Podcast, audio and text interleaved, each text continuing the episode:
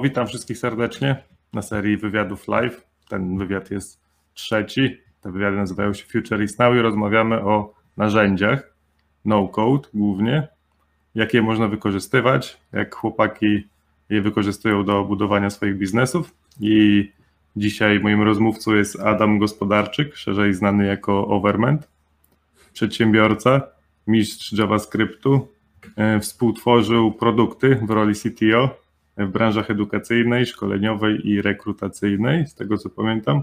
Praktykiem jest narzędzi no-code. No i automatyzuje, automatyzuje, co się tylko da. Jeżeli ktoś go śledzi gdziekolwiek, to automatyzacje jego mózg rozrywają. Także jestem bardzo szczęśliwy, że dzisiaj sobie porozmawiamy. Czy wszystko mi się udało wymienić, czy o czymś zapomniałem? Bardzo miły wstęp. E, wiesz co, e, wydaje mi się, że, że wszystko wymieniłeś z tego, co wiadomo, natomiast jest jeszcze dużo rzeczy, o których nie wiadomo, ale to zostawimy sobie chyba na inny odcinek. jest okay. Musi zostać chociaż odrobinka tajemniczości w tym wszystkim. Zadawajcie pytania na czacie. Jeżeli jakieś się okażą ciekawe, to się spróbujemy do nich odnieść. Oczywiście nic nie obiecuję. Przed naszą rozmową zastanawiałem się, o czym moglibyśmy porozmawiać i wyszło mi kilka spraw. E, oczywiście na pewno porozmawiamy o no-code, ale zastanawiam, znaczy zastanawiam się, zadam Ci takie podchwytliwe pytanie, dlaczego używasz no-code? A bo przecież jesteś programistą, więc wszystko sam potrafisz zrobić. E, I chciałbym się też dowiedzieć od Ciebie, skąd inspirację bierzesz na te wszystkie automatyzacje, bo tak jak wspomniałem, jest ich dużo albo bardzo dużo. E, no i będę chciał po prostu porozszerzać trochę ten, o, o ten temat automatyzacji. Ale okay. zacznijmy od początku, bo tak jest zawsze najlepiej. E, od czego zaczynałeś może swoją karierę w IT? Może w ten sposób zacznijmy. Mm, kariera w IT w zasadzie mm, tak naprawdę, jeżeli chodzi o w ogóle styczność z programowaniem, to zaczęło się to bardzo wcześnie, gdzieś tam jeszcze w czasach szkoły. Natomiast komercyjnie pracowałem przez prawie 10 lat, konkretnie 8 z hakiem E, w jednym z krakowskich startupów i tam dołączyłem 8 lat temu, 9 lat temu e, na e, jako stażysta. Także spędziłem tam masę czasu, w zasadzie większość mojej kariery zawodowej. No i finalnie stałem się tam współtwórcą dwóch z trzech prowadzonych przez tą firmę produktów. E, I e, byłem też e, współwłaścicielem spółki. Aktualnie nie jestem zaangażowany w rozwój żadnego z tych produktów, więc, że tak powiem, kariera trochę skręciła na rzecz właśnie swoich projektów realizowanych w sieci, no i rozwoju właśnie kanałów na YouTubie, przekazywania wiedzy i tak dalej. Także tak mniej więcej się to zaczęło i w tej chwili wygląda tak, że, że jestem raczej w internecie i oczywiście realizuję wiele różnych swoich projektów i zdarzają się też e, e, projekty dla klientów. Natomiast e, kodem takim jest właśnie dzielenie się wiedzą. A właśnie jak, jak, jak wpadłeś na ten pomysł, żeby się dzielić wiedzą, bo to nie jest jakby takie oczywiste, co cię skłoniło, żeby wejść do internetów i, i skąd się pojawił Overment? Czy Overment był to od zawsze? Nie, to było jakieś 4 lata temu. E, mhm. Tak naprawdę e, w jednym z projektów, e, który realizowaliśmy, potrzebowaliśmy zbudować proces na tworzenie kursów online, efektywny proces, więc, więc pomyślałem, że najlepiej będzie po prostu stworzyć kurs online. Tym bardziej, że ja byłem najbliżej tego tematu, ponieważ nigdy nie byłem na studiach, uczyłem się wyłącznie z kursów online i internetu. No i zacząłem tworzyć swój kurs, natomiast miałem wątpliwości, czy to w ogóle e, komukolwiek się przyda. E, I pewnego dnia wpadłem na pomysł, aby to szybko zweryfikować i wrzuciłem po prostu jeden z materiałów na YouTube'a, potem drugi, trzeci, piąty i w tej chwili jest ich chyba nie wiem, z 200 e, i w ten sposób rozwija się właśnie YouTube. Okazało się, że jest to też świetny sposób na to, żeby samemu się rozwijać, czyli nie uczę tego, o czym już wiem, tylko raczej e, ciągle wychodzę poza, poza tą poprzeczkę mojej wiedzy, więc to jest taki sposób rozwoju nauki dla mnie, a jednocześnie właśnie jakieś budowania marki osobistej i to wszystko przerodziło się w biznes, który teraz prowadzę. Okej, okay właśnie zaczęło się jako Overment, teraz tego jest dużo więcej, tych inicjatyw, przeprogramowani, to już chyba wspominałeś, w EduWeb działasz, zautomatyzowanych. to tam gdzieś do tego dojdziemy na pewno. Tak, jest, jest tego faktycznie dużo e, i to, jest, to są właśnie projekty, które wymieniłeś, to są inicjatywy, które współtworzę e, bądź współtworzyłem czy współzałożyłem. Na przykład przeprogramowanie nie jestem już aktywnie zaangażowany bezpośrednio w rozwój tego projektu. Mamy e, kurs Opanuj JavaScript, który razem prowadzimy. Natomiast we trzech przez rok rozwijaliśmy ten brand, głównie po to, żeby w sensie dla mnie on był o tyle istotny, że wychodził poza taki schemat tutoriali i nauki programowania, tylko tam szerzej mówiliśmy w ogóle o zawodzie programisty. E, no i teraz, e, no i co? I stworzyliśmy wspólnie razem e, produkt, który, którym jest kurs online, do którego dołączyło ponad 500 osób. Także według mnie całkiem fajnie się to wszystko pospinało, a na przełomie tego roku odszedłem z firmy, w którą właśnie byłem zaangażowany przez te wszystkie lata i e, nawiązałem współpracę z Grześkiem Rogiem z EduWeba e, i tam w ramach EduWeba tworzyłem materiały właśnie na platformę, co było takim moim prywatnym celem i jednocześnie marzeniem, można powiedzieć.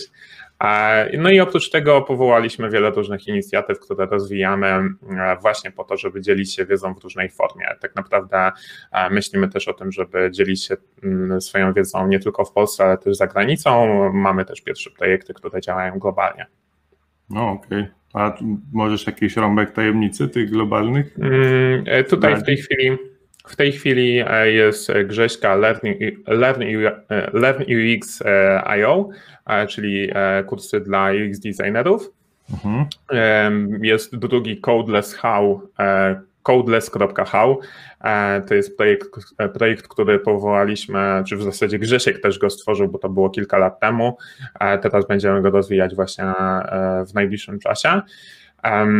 I swoją drogą jest za darmo, więc e, do czasu uruchomienia drugiej wersji e, został zdjęty abonament, więc e, można korzystać.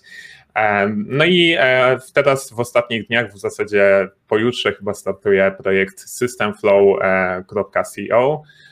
To jest projekt Grześka i Mateusza, którzy rozwijają e, taką wtyczkę, czy w zasadzie framework do, do Webflow, e, czyli tego popularnego web buildera, właśnie wspomagającego tworzenie stron no-code. Także też polecam tam zajrzeć. Także jak widzisz, jest tego trochę. Grzesiek no, właśnie jest taką, Grzesiek jest właśnie taką osobą, która e, realizuje projekty w podobnym stylu e, jak ja, a w zasadzie ja do niego, bo, bo on robi to zdecydowanie dłużej i, i e, zdecydowanie na większej skali. No i w momencie, gdy połączyliśmy gdzieś tam wspólne siły, okazało się, że nasze możliwości są ogromne i po prostu krok po kroku realizujemy różne nas, nasze pomysły. No, tego jest naprawdę sporo, imponujące, serio. No ale właśnie jak to teraz wrócę do tego pytania takiego trochę triki może, bo właśnie wspominałeś, że e, uczyłeś się sam i to, i to programowanie i tam głównie JavaScript z tego co kojarzę. Nie I... tylko, w zasadzie znam wiele różnych języków programowania. Aha, okej, okay, okej. Okay. To tego nie wiedziałem. E, I jak to się stało, że twój wzrok poleciał w stronę no-code i automatyzacji? No bo tak jak już wcześniej powiedziałem, jesteś programistą, wszystko umiesz zrobić sam. No może nie wszystko, ale e, ogólnie, ogólnie jest tak, że e, mam takie podejście, aby do e, problemu, który rozwiązuję, wybierać takie najbardziej optymalne rozwiązania. I tutaj zdecydowanie trzeba odłożyć na bok takie programistyczne ego, czy w ogóle zawodowe ego, nie?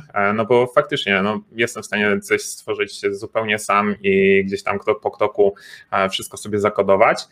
Natomiast często nie chodzi o to, aby kod był piękny i w ogóle, aby siedzieć trzy miesiące nad jakimś rozwiązaniem, tylko żeby szybko odpowiedzieć sobie na jakieś pytania.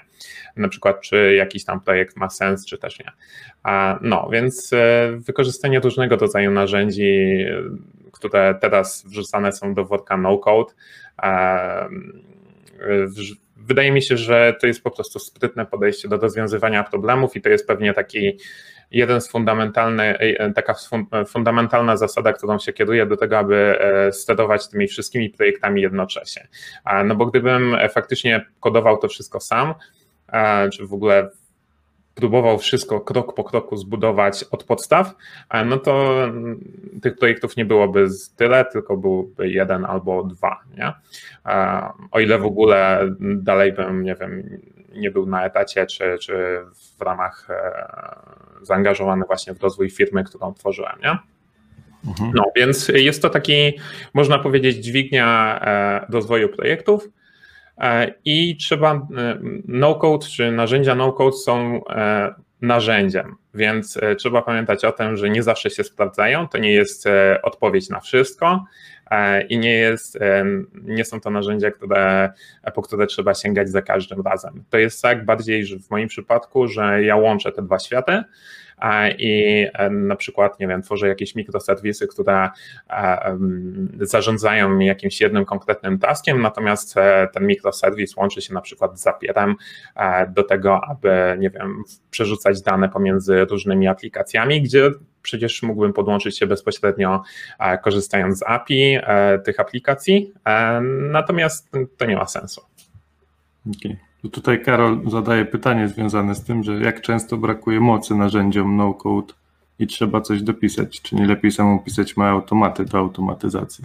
To w sumie to, co powiedziałeś, tylko właśnie może to, jak często brakuje tej mocy według Ciebie. Czy to jest częsta sprawa, czy... Mm, nie, to jest w sensie zależy od problemu, jaki rozwiązujesz. E, I ogólnie jest też kwestia taka, że mm, wykorzystując automatyzację czy narzędzia no-code, trzeba zwracać uwagę na fakt, że właśnie nie wszystko się da, albo inaczej, właśnie wszystko się da, tylko nie wszystko jest takie, jak, jakie byśmy chcieli, nie? czyli czasem guzik musi być różowy, a nie zielony, no i nie mamy na to wpływu. Nie? E, I, e, I jeżeli tutaj włączy nam się jakiś tam perfekcjonizm albo, albo coś takiego, no to, no to ciężko, nie? no to w zasadzie na każdym kroku można byłoby kodować coś samemu.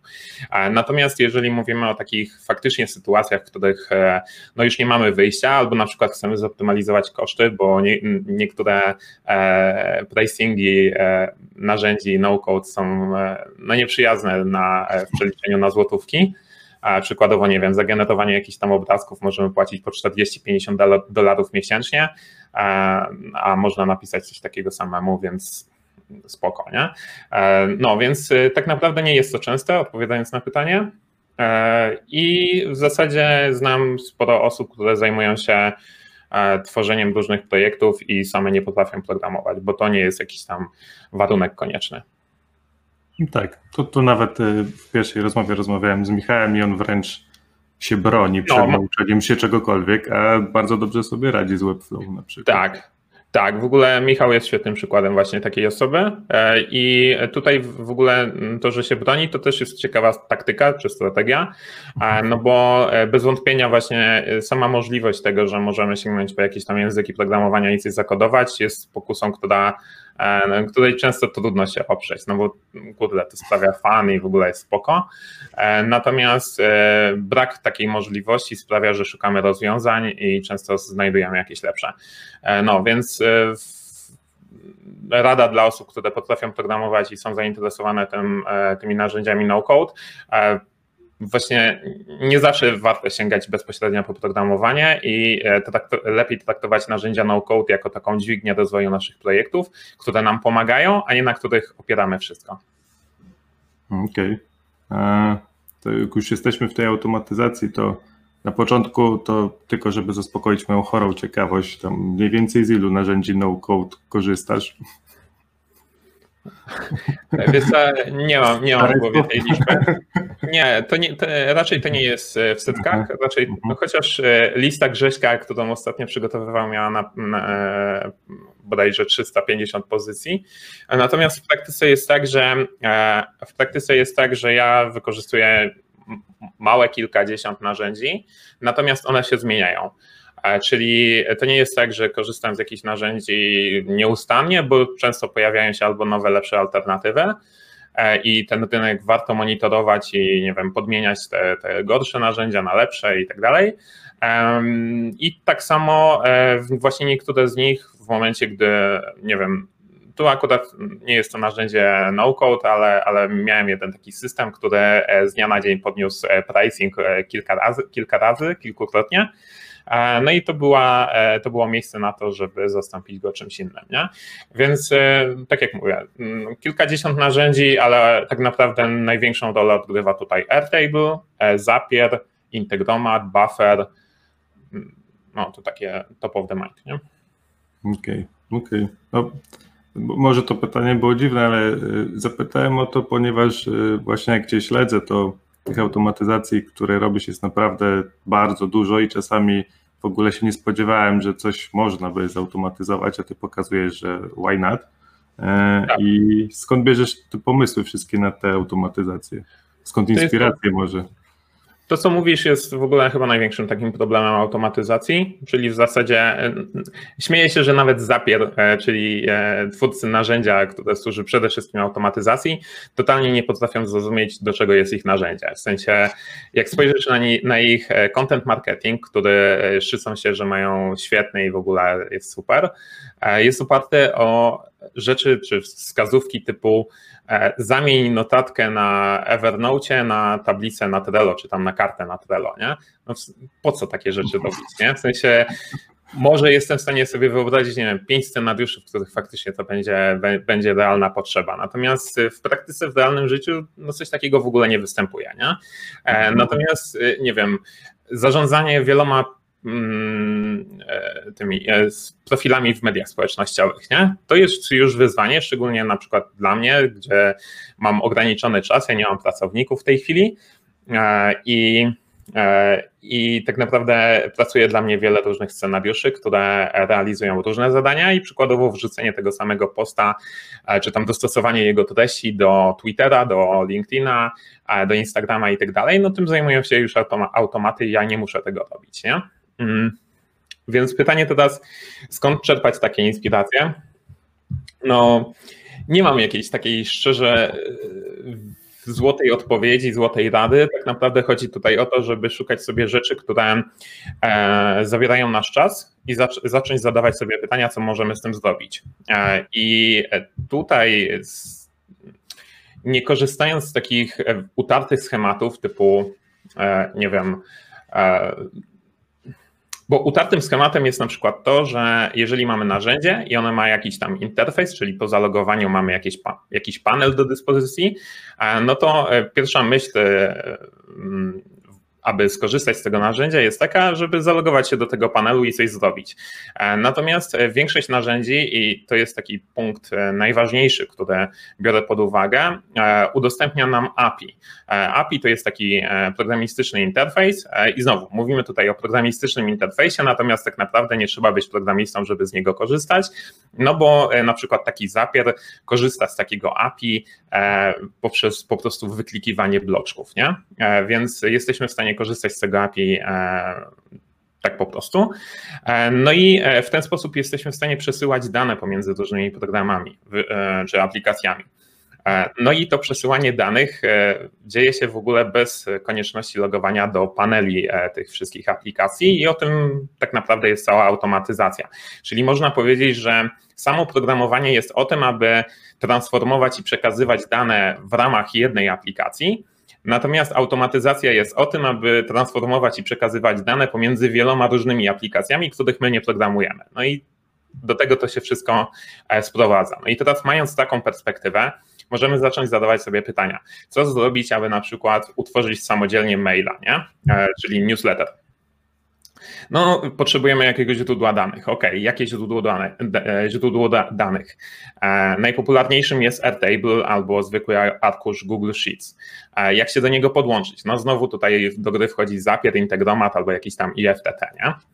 E, mhm. I teraz e, w momencie, gdy mamy źródło danych i mamy aplikację, do której chcemy ją, je przesłać, no to wykorzystujemy właśnie e, jakiś łącznik typu Zapier do tego, żeby te dane przesłać, no i następnie coś z nimi zrobić, na przykład właśnie wysłać maila, czy zaplanować jakąś kampanię. E, no więc e, mając po prostu odpowiednią perspektywę i odpowiednio otwarty umysł, jesteśmy i zadając odpowiednie pytania, jesteśmy w stanie właśnie odkrywać takie różne scenariusze. E, I wszystko się tu sprowadza do tego, aby właśnie odcinać się od takiego standardowego działania, które jest charakterystyczne praktycznie dla no, większość, większości twórców, czy w ogóle ludzi korzystających z internetu. Mhm, Okej. Okay. A tu właśnie mówisz, że w sumie nie trzeba umieć programować, ale jakaś tam rola programowania w automatyzacji chyba jest. Tak. Mniejsza czy większa i, i jak, jak to byś to określił, co tam... No bo jakiś taki minimalny zakres cech, które ma programista, chyba trzeba mieć, żeby tak, głównie chodzi tutaj o styl myślenia. Styl myślenia oparty o różnego rodzaju algorytmy. W sensie przez algorytm nie mam na myśli tutaj e, algorytm, algorytmu wysyłającego rakiety na Marsa, e, tylko algorytmy w stylu, jeżeli coś się stanie, albo jeżeli mam dane X, to chce zrobić Y. No i jeżeli mamy taką informację, no to jesteśmy w stanie, jeżeli jesteśmy w stanie myśleć w ten sposób, no to jesteśmy w stanie automatyzować. Jeżeli chodzi o kwestie dotyczące typowo technologii, które musimy znać, czy w ogóle jakichś zasad technologii, no to zdecydowanie API e, jest czymś, e, czym powinniśmy się zainteresować, ale właśnie nie od, od strony twórcy, tylko od strony użytkownika. I to, to jest naprawdę bardzo proste. E, w skrócie chodzi o to, że jakaś aplikacja E, udostępnia nam zestaw adresów, e, pod które jesteśmy w stanie e, wysyłać zapytania z poziomu na przykład zapiera i właśnie pobierać różnego rodzaju informacje z tych adresów. Aby to zrobić, musimy się autoryzować, czyli tak jakby zakładając konto, nie wiem, na przykład w MailChimpie, E, mamy specjalny klucz API, e, który wykorzystujemy do tego, aby do takiego API się podłączyć. E, no i tak naprawdę mechanika podłączenia do, te, do tego API, skorzystania z niego jest wymagana do tego, aby wykorzystywać automatyzację. A drugą taką rzeczą jest transformacja danych i zrozumienie tego, jak działają funkcje. I tutaj nawet wystarczy taka wiedza czysto matematyczna, czyli funkcja umożliwia transformację danych, czyli mamy jakieś dane wejściowe i potem mamy dane wyjściowe. E, no i zrozumienie tej podstawowej, naprawdę podstawowej składni e, jest czasem wymagane do tego, żeby, no chociażby ja nawet jak korzystamy z Excela, chcemy zamienić, nie wiem, jakąś formułę albo, nie wiem, literkę z małej na dużą, no to możemy wykorzystać formułę do tego, aby to zrobić. No tutaj zasada jest całkiem podobna, więc mm, e, jest trochę tych informacji, które trzeba opanować do tego, aby zacząć automatyz e, automatyzować, e, czy w zasadzie, aby rozwijać automatyzację, bo aby zacząć, tak naprawdę wystarczy założyć konto na zapierze i sobie poklikać te bloczki, które, e, które tam są dostępne. I, i, i, po prostu się pobawić, zobaczyć jak to, jak to wygląda i eksplorować. Tak naprawdę wszystko się tu o właśnie eksplorowanie i sprawdzanie możliwości. Na pewno też, żeby zacząć, to warto odwiedzić Twoje miejsca w sieci. Tak. Bo tak, jeżeli... przykładów jest sporo, naprawdę. Tak, faktycznie na Instagramie może nie codziennie, ale co kilka dni wrzucam jakieś stories e, z inspiracją i z, taką, z takim krótkim instruktarzem, co możemy zrobić i jak możemy zrobić. A no i to wszystko też ląduje u nas na YouTube. I to też jest taki świetny przykład wykorzystania automatyzacji, a w zasadzie automatyzacji slash optymalizacji, e, ponieważ nagrywając jedno stories, od razu generuje mi się filmik na YouTube'a. To wszystko się automatycznie gdzieś tam wgrywa i potem promuje w naszych, e, na naszych kanałach. Więc znowu mamy tutaj potencjalnie nie wiem, prowadzenie kanału na YouTubie, co wydaje się dość dużym wyzwaniem, a w praktyce e, zajmuje mi kilka minut dziennie. To spoko, a, bo e, tak jak właśnie mówimy o tej automatyzacji, no to nie ma w ogóle powodów, jakby, żeby nie automatyzować różnych rzeczy, ale mimo wszystko mało osób to robi. Jak myślisz, skąd to się bierze? Jakieś blokady mentalne, czy, czy coś tak. innego? Tak, jest wiele różnych powodów, dla którego nie automatyzujemy. E, ja sam się, e, sam się na tym przyłapuję. Najczęściej chodzi o to, że automatyzacja zdejmuje nas, z nas zadania, które potencjalnie nie, nie zajmują nam, nam, dużo czasu. No bo e, nawet jak rozmawiam z jakimiś osobami typu, no zautomatyzuj sobie media społecznościowe, ale po co? Przecież e, posta i tak muszę napisać. No tak, musisz napisać. E, no ale publikujesz go we wszystkich kanałach? No tak, przecież to jest kopiuj wklej. No i potem się okazuje, że no jednak to nie jest taki kopiuj wklej, bo jednak trzeba się zalogować na ten LinkedIn, trzeba zalogować się, czy tam, nie wiem, przekleić treść na, e, czy przepisać treść na jakiś telefon i puścić posta na Instagramie, przygotować grafiki i tak dalej. E, oczywiście w różnych formatach, bo nie wiem, na Instagramie mamy kwadraty, na Facebooku mamy prostokąty i tak dalej. No i to jest kolejny, kolejny przykład tego, że u mnie dzieje się coś takiego automatycznie. Te wszystkie grafiki i tak dalej są generowane z automatu i tak samo odpowiednio przygotowywane formaty są też w pełni automatycznie. No i teraz teraz co jeszcze stoi na przeszkodzie? No na przeszkodzie w zasadzie to, co teraz powiedziałem, jest taką e, przeszkodą mentalną, którą fajnie obrazuje e, te, e, pewien obrazek, który pokazuje dwóch gości pchających wózek na kwadratowych kołach. Podchodzi do nich gość trzymający zwykłe koło, a oni mówią, że sorry, nie mamy czasu, bo pchamy wózek, nie? Więc nie mamy czasu na optymalizację. Jest to taki typowy typowy błąd myślowy, który popełnia praktycznie każdy z nas jest to jak najbardziej zrozumiałe, natomiast e, jedynym sposobem, jaki u mnie działa na to, żeby wdrażać automatyzację, jest poświęcanie czy blokowanie czasu w kalendarzu do tego, żeby automatyzować. To znaczy, że mam e, powiedzmy piątek z automatyzacjami i ten piątek jest tylko po to, żeby, e, żeby wdrażać automatyzację procesów, które realizowałem w ciągu ostatniego tygodnia. No i tyle. I mm, wtedy to po prostu działa. Trzeba to wziąć na priorytet i, i jest, jest OK. Natomiast w przeciwnym razie to po prostu nie działa. Hmm, okej. Okay. To już jakby bardzo dobrze wiemy, że warto automatyzować i, i co warto automatyzować, a może w takim razie czego nie warto automatyzować, bo pewnie i takie są sytuacje. Mm, czego nie warto? Rzeczy, które robimy tak mm, raz, to znaczy, że jednorazowo, to zdecydowanie po to nie warto poświęcać czasu, żeby to automatyzować.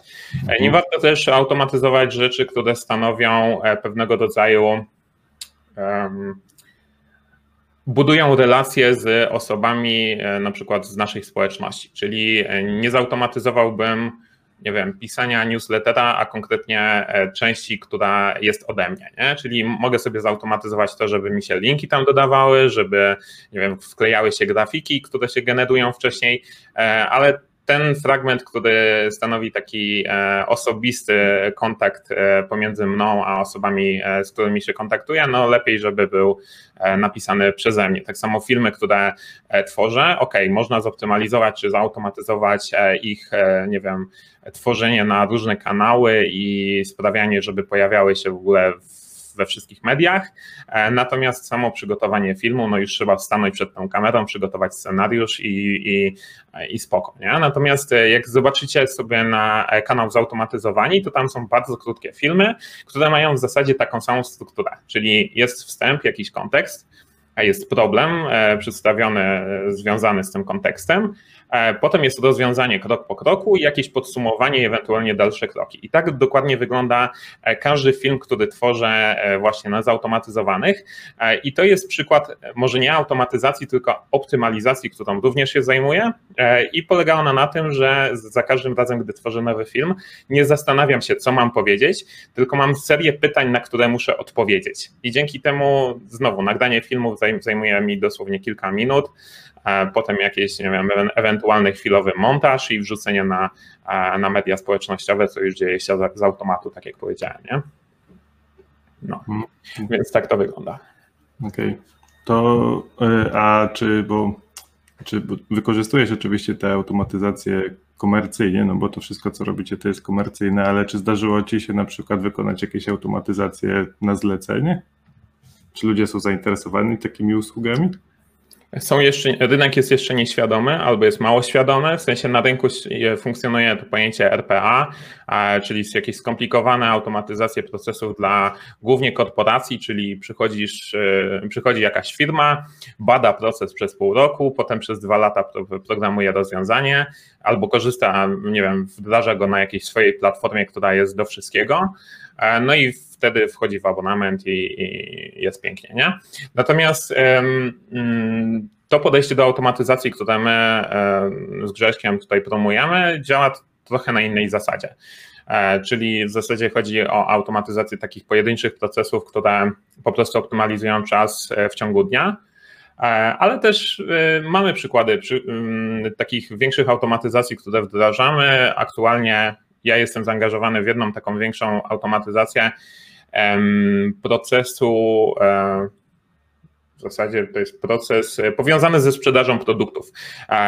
Wymyśliłem konkretnie rozwiązanie, które bardzo mocno ten proces optymalizuje, a w zasadzie w dużej części automatyzuje, w dużej części, bo, bo jednak tam człowiek dalej będzie zaangażowany, ale powiedzmy, że będzie się, się to działo kilkadziesiąt albo kilkaset razy szybciej, plus otworzy przed tą firmą e, kilka nowych możliwości, o których nikt wcześniej nie pomyślał.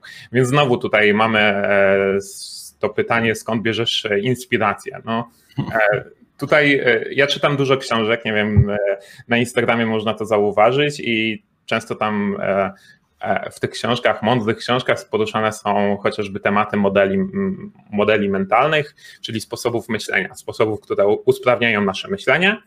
I takim jednym ze sposobów jest e, brzytwa Kama, e, która mówi o tym, że najprostsze rozwiązania są najlepsze. najlepsze. No i faktycznie, e, jak podchodzimy do jakiegoś problemu, szczególnie z boku, no to stosując tą zasadę, jesteśmy w stanie zastosować rozwiązanie, na które nikt wcześniej nie wpadł. No, więc to jest taki przykład. Także jak widzisz, jest to, jest to dość złożone. No i faktycznie e, my komercyjnie zajmujemy się wdrożeniem automatyzacji, ale mhm. nie jest to core naszej działalności. Raczej e, najlepsi jesteśmy w dzieleniu się wiedzą. No tak, to z tym się bardzo zgadzam, bo rzeczywiście bardzo dobre są te materiały i wszystkich zapraszamy, żeby nie było. Dziękuję. Bijajcie i bierzcie. E, tutaj fajne pytanie padło. A jak testujesz te automaty? Właśnie, nigdy nie zastanawiałem się nad tym, czy automaty się testuje, czy one w boju są testowane. E, wiesz co, nie no, mm, w zasadzie każde, każde z narzędzi typu Zapier czy Integromat umożliwiają e, testowanie, w sensie sprawdzanie scenariuszy w momencie ich budowania. Jesteś w stanie, e, nie wiem, podłączyć jakieś testowe konta i też sobie posprawdzać. Ja, ja mam coś takiego podobione. Z kolei jeżeli występują jakieś błędy, to są tam error handlery, które czyli specjalne gdzieś tam funkcje tych aplikacji, które sprawiają, że nawet jeżeli wpadną ci dane, które nie są z jakiegoś powodu obsługiwane przez swój scenariusz, albo nie wiem, są jakieś braki w tych danych, no to jesteś w stanie ten scenariusz sobie poprawić, a dopiero potem go uruchomić i te dane, które e, wcześniej nie przeszły, przejdą i zostaną przetworzone. Więc w zasadzie um, jest tutaj wiele różnych technik. Oczywiście to nie jest tak, e, to nie jest testowanie, czy nie wiem, debugowanie tych automatyzacji, tak jak w przypadku programowania. Działa to zupełnie na innej zasadzie, przede wszystkim na zasadzie bardziej wizualnej niż e, po stronie kodu. E, natomiast jak najbardziej jest to możliwe. Oczywiście, nie wiem, zdarzają się przypadki, czasem, nie wiem, będziecie mogli zauważyć u mnie na e, kanałach społecznościowych, że nie wiem, zrobię jakąś literówkę i link się nie będzie generował tak jak należy i takie rzeczy po prostu się zdarzają. No ale to, to samo ma miejsce w przypadku programowania i no chyba, że mamy jakieś testy. No ale nawet jak mamy testy, to pewne rzeczy po prostu przechodzą na produkcję i dowiadujemy się o, tym dopiero od użytkownika. Nie? Więc wszystko zależy od, tak naprawdę od e, procesu, który mamy e, opracowany do tego, aby takie automatyzacje tworzyć. E, w moim przypadku, w związku z tym, że większość z nich działa na moje potrzeby, no to jeżeli coś się wysypie, i no to zwracam tylko uwagę na to, żeby nie było jakichś tam, nie wiem, dużych wtop, czyli szczególnie jeżeli pracuję na danych, nie wiem, wysyłam newsletter, no to o to dbam, żeby jednak puste newslettery do, do moich użytkowników czy mm, do mojej listy nie trafiły. E, natomiast w każdym innym przypadku, jeżeli tam pójdzie inny post, e, nie wiem, z brakującym jakimś elementem, no to przecież e, sam siebie nie zwolnię, nie? Więc Tutaj jest trochę inaczej. E, w przypadku e, automatyzacji dla klientów znowu to wygląda inaczej, ale tam też rządzi się to nieco innymi prawami, e, bo mm, no, wdrożenie takiej automatyzacji u klienta wygląda zasadniczo inaczej niż u nas. No ale to już temat na, na inny, inny czas. Tak, no, tak sobie właśnie myślę, że jakby testowanie testowaniem czasami się coś zdarza, ale e, tak naprawdę te automaty nam tyle są w stanie zaoszczędzić czasu i tak dalej. I tak naprawdę to one nas bardziej od błędów ustrzegają, bo tak jak mówisz, że pójdzie jakaś literówka, jak się pisze ręcznie, to dopiero literówki idą. Tak. Już nie mówiąc o tym, że powinno się to gdzieś wrzucić do jakiegoś sprawdzenia, przeczytać trzy razy i tak dalej, ale no są chwile, że się napisze raz i to idzie w świat, a potem to się powieli na 30 miejsc i no jest jak jest. Nie? Tak, e, zdarzają się takie sytuacje, w sensie automatyzacja na stronie jeszcze mm, przed tym, aby trzymać elementy procesu, aby je realizować, czyli na przykład e, wcześniej, zanim, nie wiem, kilka lat temu, jak jeszcze nie korzystałem z tej automatyzacji mojego kanału na YouTubie, e, po nagraniu materiału po prostu nie miałem ochoty nic, nic z nim robić poza wgraniem go do YouTube'a, nie? No i efekt był taki, że pracowałem, nie wiem, trzy dni nad pięciominutowym materiałem, publikowałem go na YouTubie, ale o tym, żeby puścić posty w mediach społecznościowych, wysłać newsletter, to oczywiście nie pamiętałem albo bardziej nie chciało mi się już tego robić. Natomiast teraz dzieje się to po prostu automatycznie i no i tyle. Okay. A właśnie, żeby to te, na te różne media społecznościowe puścić, to, to też Integromat pomaga, czy tam Zapier, czy używasz jakichś bardziej, no bo są bo takie dedykowane nawet platformy do automatyzacji tak. takich rzeczy. Taką platformą jest Buffer i znowu tutaj wracamy do tego, co powiedziałem wcześniej, czyli e, Buffer posiada interfejs, e, z poziomu którego możesz się, do którego możesz się zalogować i z poziomu którego możesz puszczać posty. Natomiast dla mnie to jest bezużyteczne, ponieważ Buffer oferuje API, e, czyli mogę z poziomu, nie wiem, połączyć go bezpośrednio z Bufferem, E, no i z bufferem e, Airtable e, i tam przesyłać dane bezpośrednio do niego, a on wysyła to na moje media społecznościowe. Więc tak naprawdę tak, no są platformy, które zajmują się bezpośrednio publikacją treści, natomiast ja i tak wykorzystuję je w nieco inny sposób. No i tutaj dość kluczową kwestię odgrywa to, w jaki sposób zarządzamy treściami. To znaczy, w moim przypadku, konkretnie YouTube'a, treści przygotowane są w taki sposób, że opis filmu jest podzielony tak, aby był jednocześnie opisem filmu na YouTubie i dobrze wyglądał. Ma odpowiednią sekcję, która też jest tak jakby pisząc opis filmu, E, mam, mam go podzielony na pewnego rodzaju sekcje czy na e, pytania, które muszę odpowiedzieć. E, I te konkretne pytania trafiają do treści postów na różne media społecznościowe. Czyli na przykład fragment opisu filmu na YouTubie trafia na Facebooka, a inny fragment tego filmu trafia na Twittera na przykład, nie? gdzie jest ograniczona liczba znaków. Także, a jeszcze inny fragment trafia do, do newslettera, gdzie jest dodatkowy dopisek, powiedzmy, nie wiem, z jakimiś linkami i tak dalej, czy z e, obrazkami. Także e, to wszystko e, też w dużym stopniu sprowadza się do tego, aby zarządzać strukturą danych, którą strukturą danych to brzmi tak bardzo technicznie, ale chodzi po prostu o to, że jak tworzymy treści, tworzymy materiały, to trzeba je planować w taki sposób, aby, aby można było je wykorzystać wiele razy w wielu różnych miejscach i aby mógł o tym zdecydować automat. Czyli automat mam na myśli proste warunki, czyli na przykład jeżeli w moim opisie na, na YouTubie znajduje się jakaś emotikona, to ona nie jest po to, żeby była ładna, tylko po to, że e, jakiś tam scenariusz wykorzystuje ją do tego, żeby podzielić treść tego opisu na jakieś fragmenty, które są wykorzystywane w różnych miejscach. E, więc, e, a emotikonka sprawdza się w tym przypadku bardzo dobrze, ponieważ jest to element, który występuje w każdym opisie mojego filmu, w związku z tym jest to taki jasny punkt podziału. No i to jest przykład takiego wykorzystania. Nie? Okej. Okay. I to dzielenie to już jakiś pewnie dedykowany skrypt powstał pod to? Nie, to nie jest skrypt. To jest y, właśnie jedna funkcja, która e, wyszukuje y, w zasadzie dzieli. A, table, tak? Airtable albo, albo w Zapierze. W zasadzie wszędzie są takie funkcje, które umożliwiają e, cięcie tekstu po jakimś określonym znaku bądź ciągu znaków. E, no i w ten sposób otrzymujemy fragmenty, które możemy wykorzystać. A to tu się znowu mój mózg programistyczny odezwał, że przecież to trzeba skrypt napisać, tak? To przecież wszystko No, tak, tak, wszystko, wszystko jest. E, I e, wiesz, tutaj e, o ciekawą rzecz zahaczyliśmy, która nie wybrzmiała, czyli znowu tutaj po części, zobacz, bo ten tekst trzeba napisać, nie? I jednak to zajmuje czas. I teraz myślenie o tym, żeby tekst zawierał jakąś tam kurczę emotikonkę, żeby zawierał jakiś tam, nie wiem, nie, nie miał więcej niż x znaków i tak dalej, to wszystko zajmuje czas. Mhm. E, no i myślenie o tym za każdym razem, gdy piszemy taki opis, wydawałoby się niepotrzebnym dokładaniem pracy i tak naprawdę zajmowałoby więcej czasu niż ta automatyzacja nam oszczędza. E, natomiast w praktyce chodzi o to, że e, ja mam takie szablony tworząc e, treści, e, tak jak na przykładzie tego filmu na YouTubie, co powiedziałem przed chwilą, e, mam różnego rodzaju treści do tworzenia newsletterów, do tworzenia właśnie opisów na YouTube'a, postów na Facebooka i tak dalej. No i te, te szablony, na podstawie tych szablonów tworzę, tworzę te wszystkie teksty i to wszystko dzieje się po prostu bardzo automatycznie, w sensie bardzo szybko. Czyli ja nie zastanawiam się nad tym, jak mam coś napisać, tylko po prostu na przykład odpowiadam na serię pytań i w ten sposób powstaje mi newsletter. No i to jest w ogóle super. Albo artykuł. E, w ogóle pisanie artykułów, uwielbiam pisanie artykułów ze względu na to, że mam po prostu stałą e, listę pytań e, odpowiednio przygotowanych, na które po prostu muszę odpowiedzieć. I w ten sposób powstaje mi artykuł, który według ludzi jest całkiem fajny do czytania.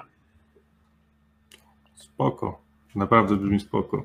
A to i tak mi się już zaczyna powoli trochę filozoficznie włączać, bo tak te, te rozwiązania ogólnie mają według przynajmniej mnie bardzo dużo sensu, bo ileż, tak jak wspomniałem, ileś razy można napisać to samo, ileś razy można napisać ten sam, nie wiem, to samo logowanie, to samą integrację z bazą danych i tak dalej, i tak dalej. No tak, ale zobacz, że e, te same problemy rozwiązują wszystkie frameworki czy narzędzia, które, z których korzystają również programiści. I tylko tyle różnica jest taka, że nie nazywa się tego no-code, tylko nie wiem, framework albo, albo jakaś tam właśnie platforma X, nie? No mhm. więc e, tak, wymyślanie koła na nowo nie ma sensu i tak naprawdę chodzi o to, żeby skupić się na tej pracy kreatywnej. Jest właśnie automatyzacje dają przestrzeń do tego, żeby czymś takim się zajmować, e, czyli znowu, e, tak jak powiedziałem przed chwilą, e, zamiast zastanawiać się, jaka, jaką strukturę ma mieć artykuł, zastanawiam się, co faktycznie do niego włożyć, a struktura tworzy się sama. Mhm. Tak, i to się jeszcze gdzieś tam wiąże z szybkością, bo i Mirek, i Andrzej, jak wcześniej z nimi rozmawiałem, ale też Michał teraz mówił, że najważniejsze, że kluczowa może w tym w biznesie jest szybkość dostarczania. E, a ty jak myślisz? Czy to jest najważniejsze właśnie ta szybkość? Mm, w sensie mm, trzeba to dopowiedzieć, bo nie chodzi wyłącznie o szybkość, tylko o kontekst jest taki, że tworzenie biznesu jest czymś, czy w ogóle tworzenie czegokolwiek jest mhm. E, czymś bardzo e, takim nieprzewidywalnym. E, nie ma odpowiedzi na żadne, na, na większe na większe pytań, po prostu musimy coś wykorzystać czy sprawdzić w praktyce, dopiero, dopiero tą odpowiedź znamy. I w tworzeniu jakichkolwiek projektów chodzi o to, o tempo odpowiedzi na te pytania. I teraz, jeżeli odpowiem na jakieś pytanie szybko, ale zrobię to niedbale, no to mam złą odpowiedź. No nie? I, mhm. i, i o tym trzeba pamiętać. I właśnie E, są, są osoby, które w tak bardzo narwany sposób realizują milion różnych pomysłów, e, a tak naprawdę chodzi o to, żeby znaleźć właściwe odpowiedzi na właściwe pytania. E, więc tak, chodzi tutaj o to, że tempo ma znaczenie, ale trzeba z tego korzystać z głową. Nie? To tak samo jak z tą brzytwą Okama. Najprostsze rozwiązania są najlepsze, ale czasem jednak coś trzeba skomplikować, żeby, żeby rozwiązać jakiś problem. Więc no tak, chodzi tutaj o zachowanie jakiegoś tam balansu i tak dalej, więc e, spoko. E, natomiast e, jeżeli chodzi jeszcze o tempo, ono odgrywa największą rolę w, na początkowym etapie rozwoju projektu czy biznesu, w momencie, do momentu walidacji modelu biznesowego, czyli inaczej mówiąc, do momentu, w którym realnie i przewidywalnie jesteśmy w stanie zarabiać na tym pieniądze. Mhm. E, no i potem w ramach rozwoju biznesu, jak już mamy opracowane jakieś tam procesy, no to fajnie jest e, też e, mieć jakiś dział, czy nie wiem, osobę od RD, czyli jakichś tam innowacji i testowania nowych rozwiązań, która również działa w takim bardzo zwinnym trybie, testując często coś, można powiedzieć, na kolanie, no ale jednocześnie właśnie dbając o tą jakość odpowiedzi, którą uzyskuje. uzyskuje. No i no i w ten sposób jesteśmy w stanie e, ten biznes rozwijać, więc e, jak najbardziej to wszystko klei się i automatyzacja, no-code i w ogóle znowu ta kwestia dotycząca optymalizacji, to są naprawdę bardzo potężne narzędzia, które jesteśmy w stanie wykorzystywać. No, tak jak widzisz, opowiedzieliśmy o wielu różnych projektach, które realizujemy i tak naprawdę z Grześkiem robimy je we dwóch. Nie? I nie mamy jakiejś armii ludzi, która, która stoi za nami i to wszystko produkuje. E, praktycznie wszystko, co widzicie, e, co wychodzi w naszych kanałach społecznościowych, jest tworzone przez nas. Mhm. A to właśnie, bo Czy, y, tak jak mówisz, robicie to sami, na razie sobie we dwóch y, radzicie i, i jakby macie sporą y, publiczność tego i dużo osób jakby chce wchodzić w te tematy razem z wami. A właśnie czy się zgodzi z tym, co rozmawiałem z Jakubem, że, że to w końcu ma jakiś taki, znaczy przychodzi taki poziom mm, ilości ludzi albo potrzeb tego, tych rozwiązań, że ten, te automaty, czy ten no-code, czy, czy coś tam dalej trzeba po prostu już podejść bardziej programistycznie do tego, czyli już zacząć pisać dedykowane rzeczy. Czy no to, myślisz, że może dojść do czegoś takiego? Jest to zależy, jak rozwijasz biznes i, i co tworzysz. Jeżeli tworzysz jakąś platformę typu marketplace e, z wykorzystaniem narzędzi no-code, e, no to dochodzisz do momentu, w którym nawet nie tyle procesowo potrzebujesz, chociaż procesowo też. Czyli na przykład, nie wiem, załóżmy, że e, stworzyłeś taką platformę, pojawiają ci się klienci i tych klientów jest tak dużo, że nie jesteś w stanie ich fizycznie obsłużyć. Nie? I oczywiście możesz do pewnego stopnia optymalizować i automatyzować procesy obsługi klienta. Jest jak najbardziej możliwe do dużego stopnia. W sensie, że życzę wszystkim rozwoju biznesu do takiego poziomu, w którym e, narzędzia no-code e, osiągają swój limit. E, natomiast Częściej w przypadku takich narzędzi wąskim gardłem jest baza danych, czyli dostęp do danych. Te dane często puchną, w sensie robi się ich bardzo dużo. No i narzędzia takie jak Airtable, z tego co wiem, mają limit, czy w zasadzie nie limit, tylko taki poziom około 50 tysięcy rekordów per tabela, e, w którym po prostu zaczynają bardzo wolno działać i to wtedy e, nie ma większego sensu, aby to wszystko utrzymywać, no ale znowu przepięcie takiej bazy danych e, z Airtable na MySQL czy, czy nie wiem, Postgresa jest tak naprawdę może nie formalnością, ale jest to jak najbardziej możliwe, robiłem to przynajmniej kilka razy, więc nie, jest, nie stanowi to jakiegoś wielkiego problemu. Natomiast jeszcze druga kwestia jest w momencie, gdy faktycznie aplikacja osiąga jakiś tam poziom, no i chcemy, interesują nas już te elementy, żeby właśnie guzik już nie przestał być różowy, tylko faktycznie stał się zielony, no i w tym celu musimy zakodować powiedzmy interfejs, interfejs po swojemu. Natomiast znowu, tutaj dochodzimy do momentu, w którym e, biznes jest, jest już na takim poziomie, na którym e, tak naprawdę po pierwsze, większość biznesów w ogóle tam nie dochodzi, właśnie chociażby ze względu na to, że przez miesiące albo lata próbują zrobić rozwiązanie, które zanim trafi na rynek jest albo przestarzałe, albo e, właśnie były złe, e, złe założenia na samym początku postawione i to wszystko po prostu e, upada. E, albo, e, albo faktycznie dochodzimy do momentu, w którym, e, w którym to przepisanie jest potrzebne, czy zastosowanie takich programistycznych rozwiązań i po prostu to robimy. To jest pewne wyzwanie.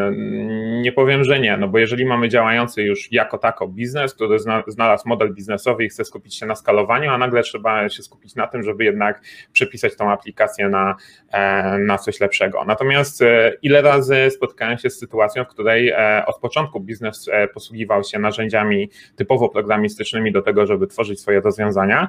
E, no i potem w momencie skali tak trzeba było to przepisywać, bo e, większość rzeczy była robiona albo na kolanie, niskim budżetem, jakimiś tam studentami albo, albo stażystami, którzy nie mieli po prostu doświadczenia w projektowaniu bardziej e, rozwiniętych systemów.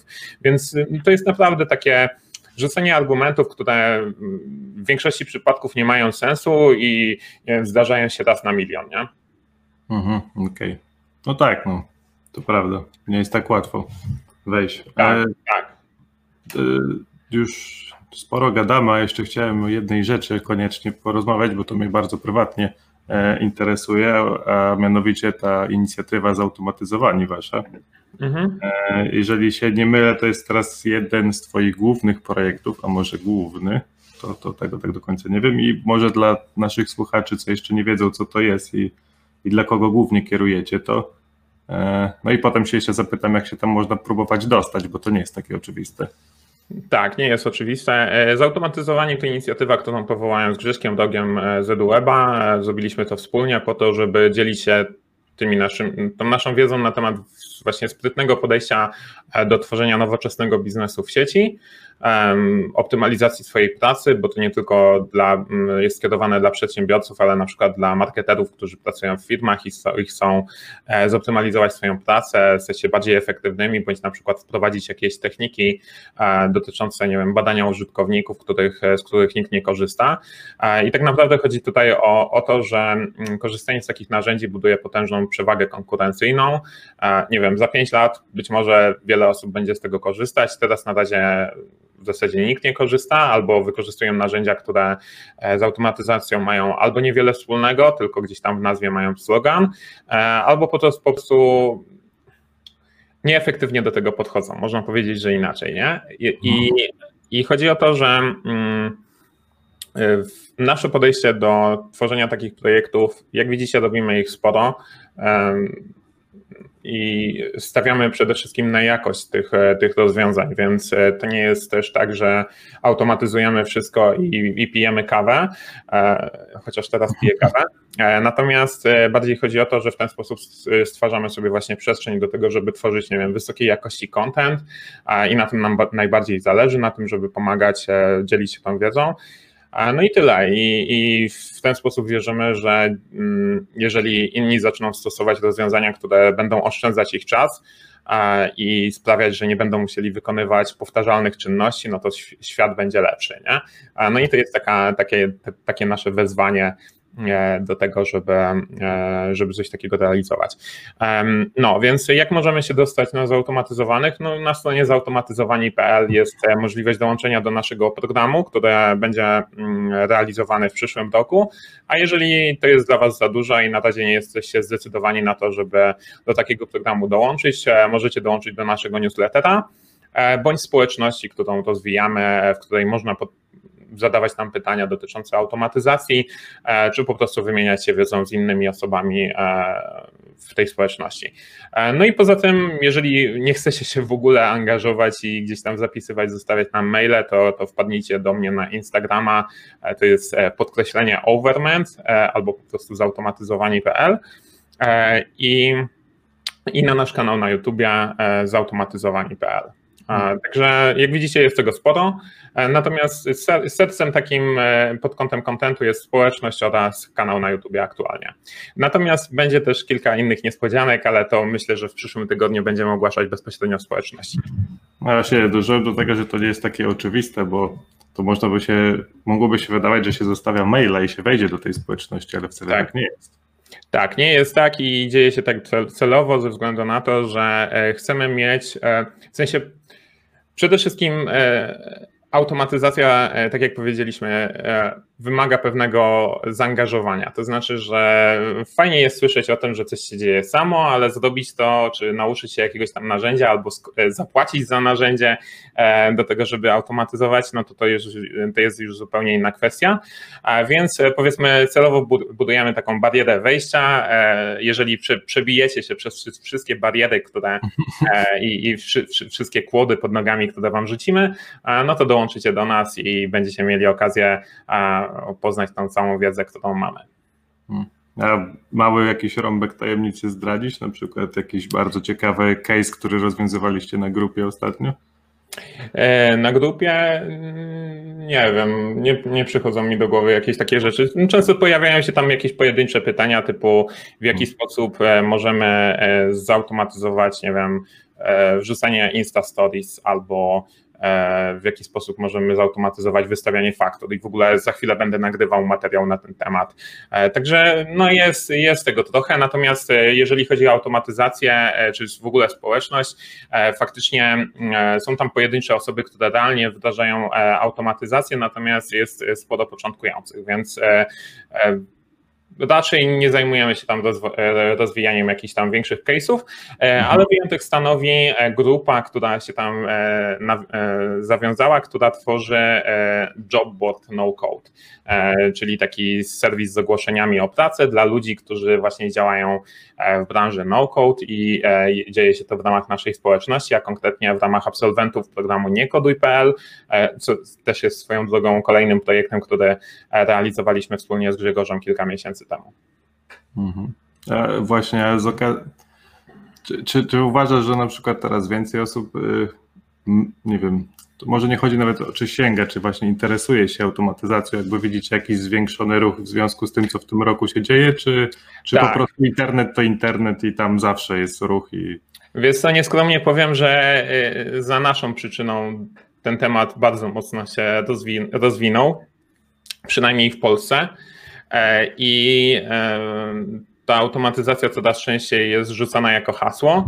E, rzadko kiedy, bardzo rzadko, e, przynajmniej z tego co obserwuję, e, faktycznie idą za tym jakieś konkretne ruchy, aczkolwiek znam przynajmniej kilka osób, które gdzieś tam kontaktują się ze mną prywatnie i automatyzują jakieś pojedyncze elementy swojego biznesu. Znam też przynajmniej dwie osoby, które automatyzują niemal cały biznes właśnie e, sprzedając jakieś produkty online i tak dalej. Więc e, są już takie pierwsze osoby, które się tutaj pojawiają, natomiast temat automatyzacji jest dalej wielką niewiadomą. No i tak jak Ci mówię, no nawet zapier do końca nie rozumie, do czego jest ich narzędzie, więc e, trudno tutaj oczekiwać, że osoby, które nie mają do czynienia z tymi narzędziami, również będą w stanie w ogóle zadawać sobie pytania, bo to nie jest kwestia, jak odpowiedzieć sobie, nie wiem, jak zautomatyzować coś tam, tylko w ogóle, żeby zadać sobie pytanie, jak za, e, zautomatyzować taki proces i czy w ogóle się da, nie?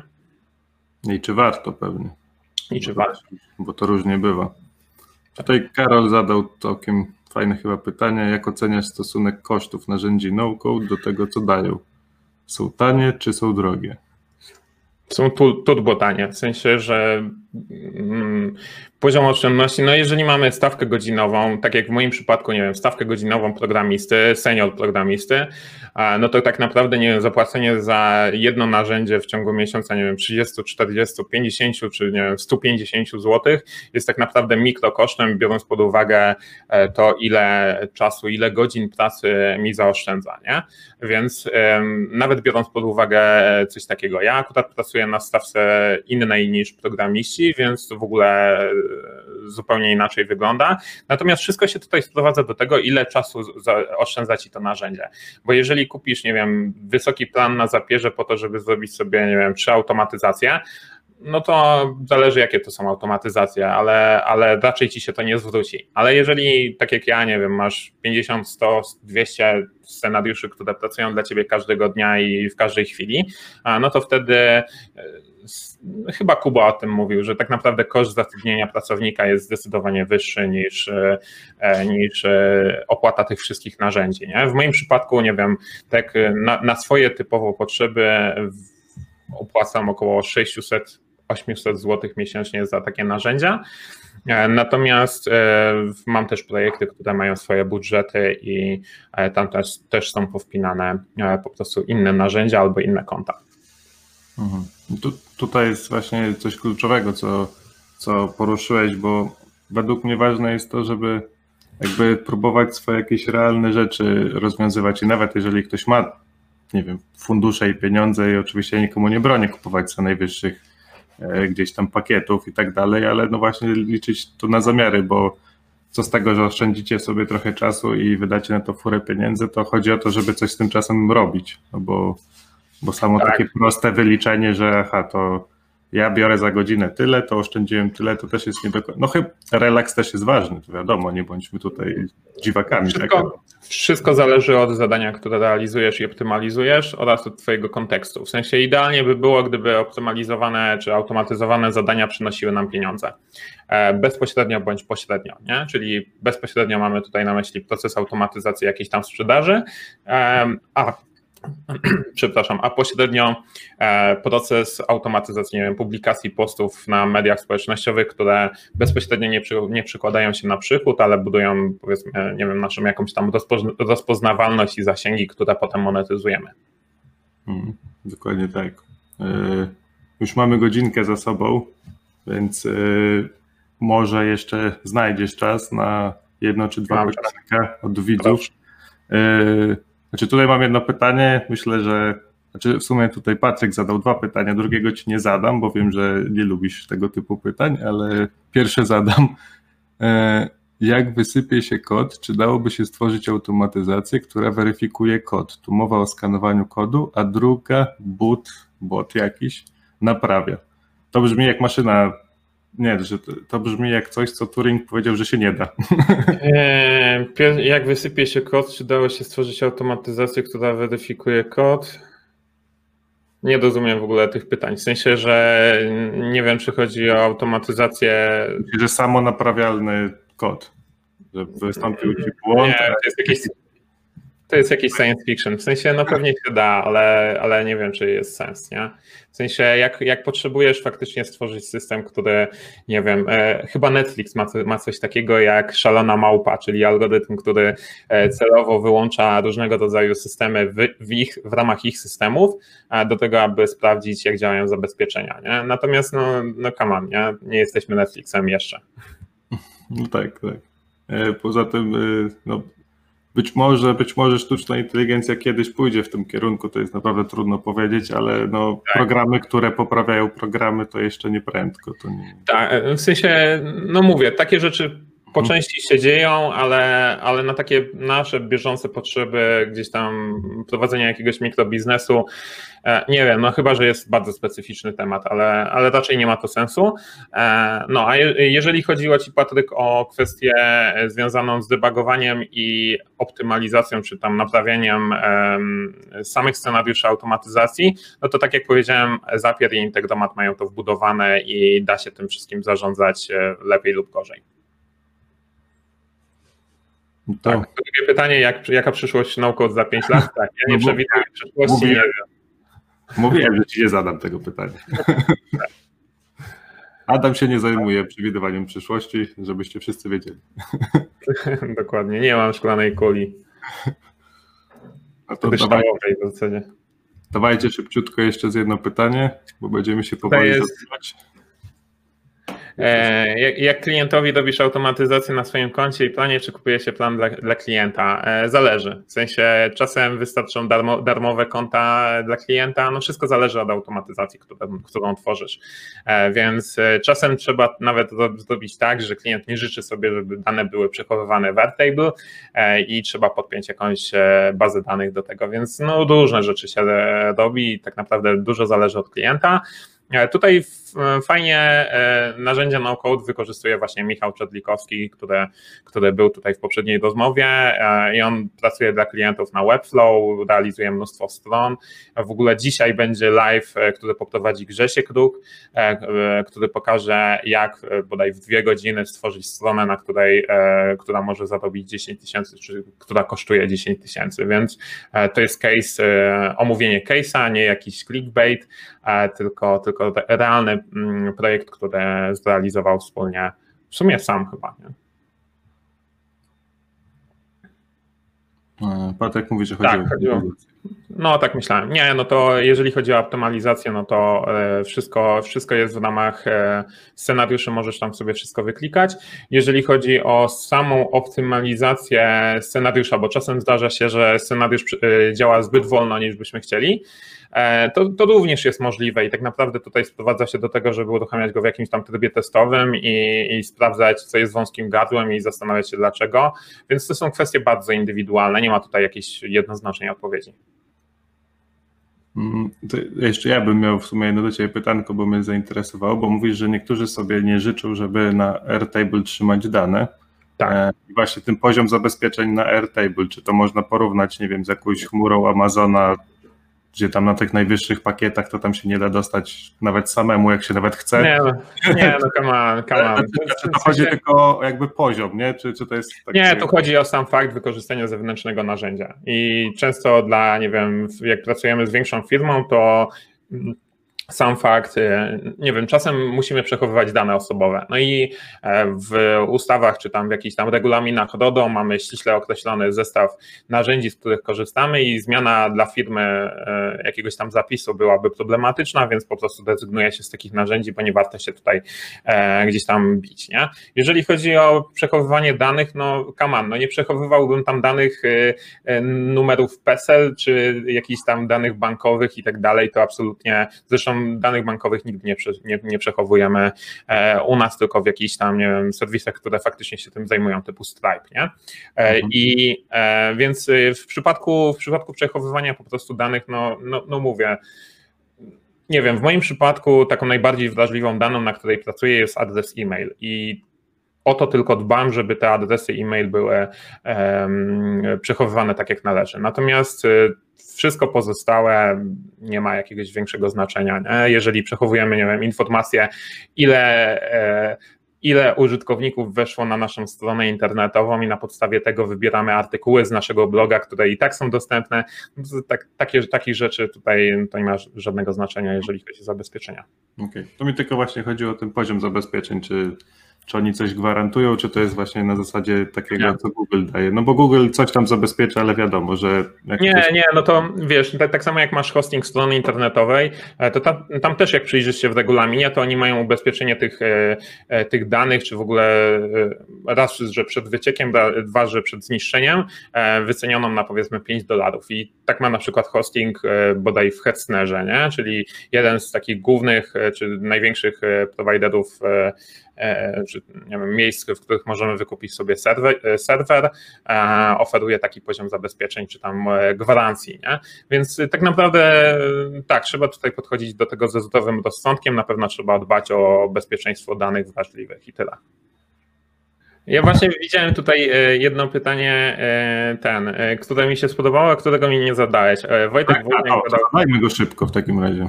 Wojtek, Wojtek Woźniak zapytał nas, w jaki sposób dokumentujesz to, co robisz. Chodzi mi o to, czy po prostu najpierw zdobywasz daną umiejętność i potem odtwarzasz proces wykonania tej czynności. Jak wygląda proces? Słuchaj, jeżeli chodzi o dokumentowanie tego, co robię, to w zasadzie zapisuję tylko procesy, które realizuję i robię to w aplikacji Notion albo w aplikacji Airtable. To znaczy, to się różni od rodzaju procesu bądź e, jakichś danych, czyli e, nie wiem, mój budżet, e, który wydaję, nie wiem, na codzienne jakieś wydatki i tak dalej, trzymam w Airtable i tutaj przechowuję sobie te, te wszystkie informacje.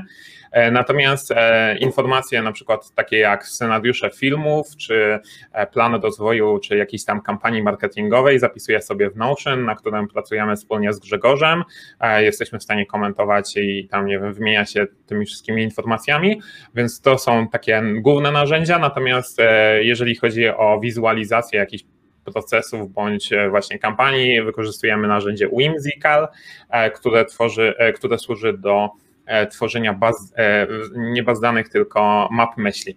I coś takiego e, świetnie się sprawdza właśnie do wizualizowania różnego rodzaju procesów. Natomiast Twoje pytanie też dotyczy tego, czy najpierw zdobywasz daną umiejętność i potem odtwarzasz proces tej czynności. No generalnie proces nauki, jasne, są tutaj różnego rodzaju techniki do tego, żeby, żeby się uczyć. Jedną z takich technik, które stosuję do tego, aby zapamiętywać informacje, jest jest aplikacja Anki. Jest to aplikacja, e, która pozwala nam tworzyć coś takiego jak fiszki, karty fiszki, e, znane z nauki języków obcych. Mm, e, I tam z poziomu tej aplikacji jesteśmy w stanie, ta aplikacja codziennie nam sugeruje karty, które musimy powtórzyć. No i robiąc to regularnie, po prostu jesteśmy w stanie zapamiętać najróżniejsze elementy, które, które nam służą. Ja poza tym wykorzystuję różnego rodzaju mnemotechniki do tego, aby zapamiętywać informacje. Jest to e, tak naprawdę bardzo szeroki temat, o którym możesz poczytać wiele różnych książek. W skrócie chodzi o to, żeby budować, nie wiem, systemy powiązań e, albo, nie wiem, jakieś pałace pamięci do tego, aby zapamiętywać informacje i to też świetnie się sprawdza w kontekście e, szybkiego rozwoju, nie wiem, zapamiętywania tego, co przeczytałeś w książce i tak dalej, więc e, bardzo polecam, w ogóle interesujący temat. A my będziemy się chyba powoli zawijać już. Chyba już teraz tym razem o niczym nie zapomniałem. I mamy taką już malutką tradycję tutaj, że naszych słuchaczy zostawiamy z jakimś przekazem, żeby mogli iść w świat z nim i, i się rozwijać i być coraz lepsi w tym, co robią. Więc jakbyś miał Adamie ochotę, to, to bardzo proszę. Tak, jest, y, jest takie przekonanie, że automatyzacja zabierze nam pracę i że w ogóle y, roboty nas zastąpią, a później zabiją. E, natomiast jak będzie, to nie wiem, nie, jak, jak będzie, nie wiemy oczywiście. E, natomiast e, wiemy, jak jest.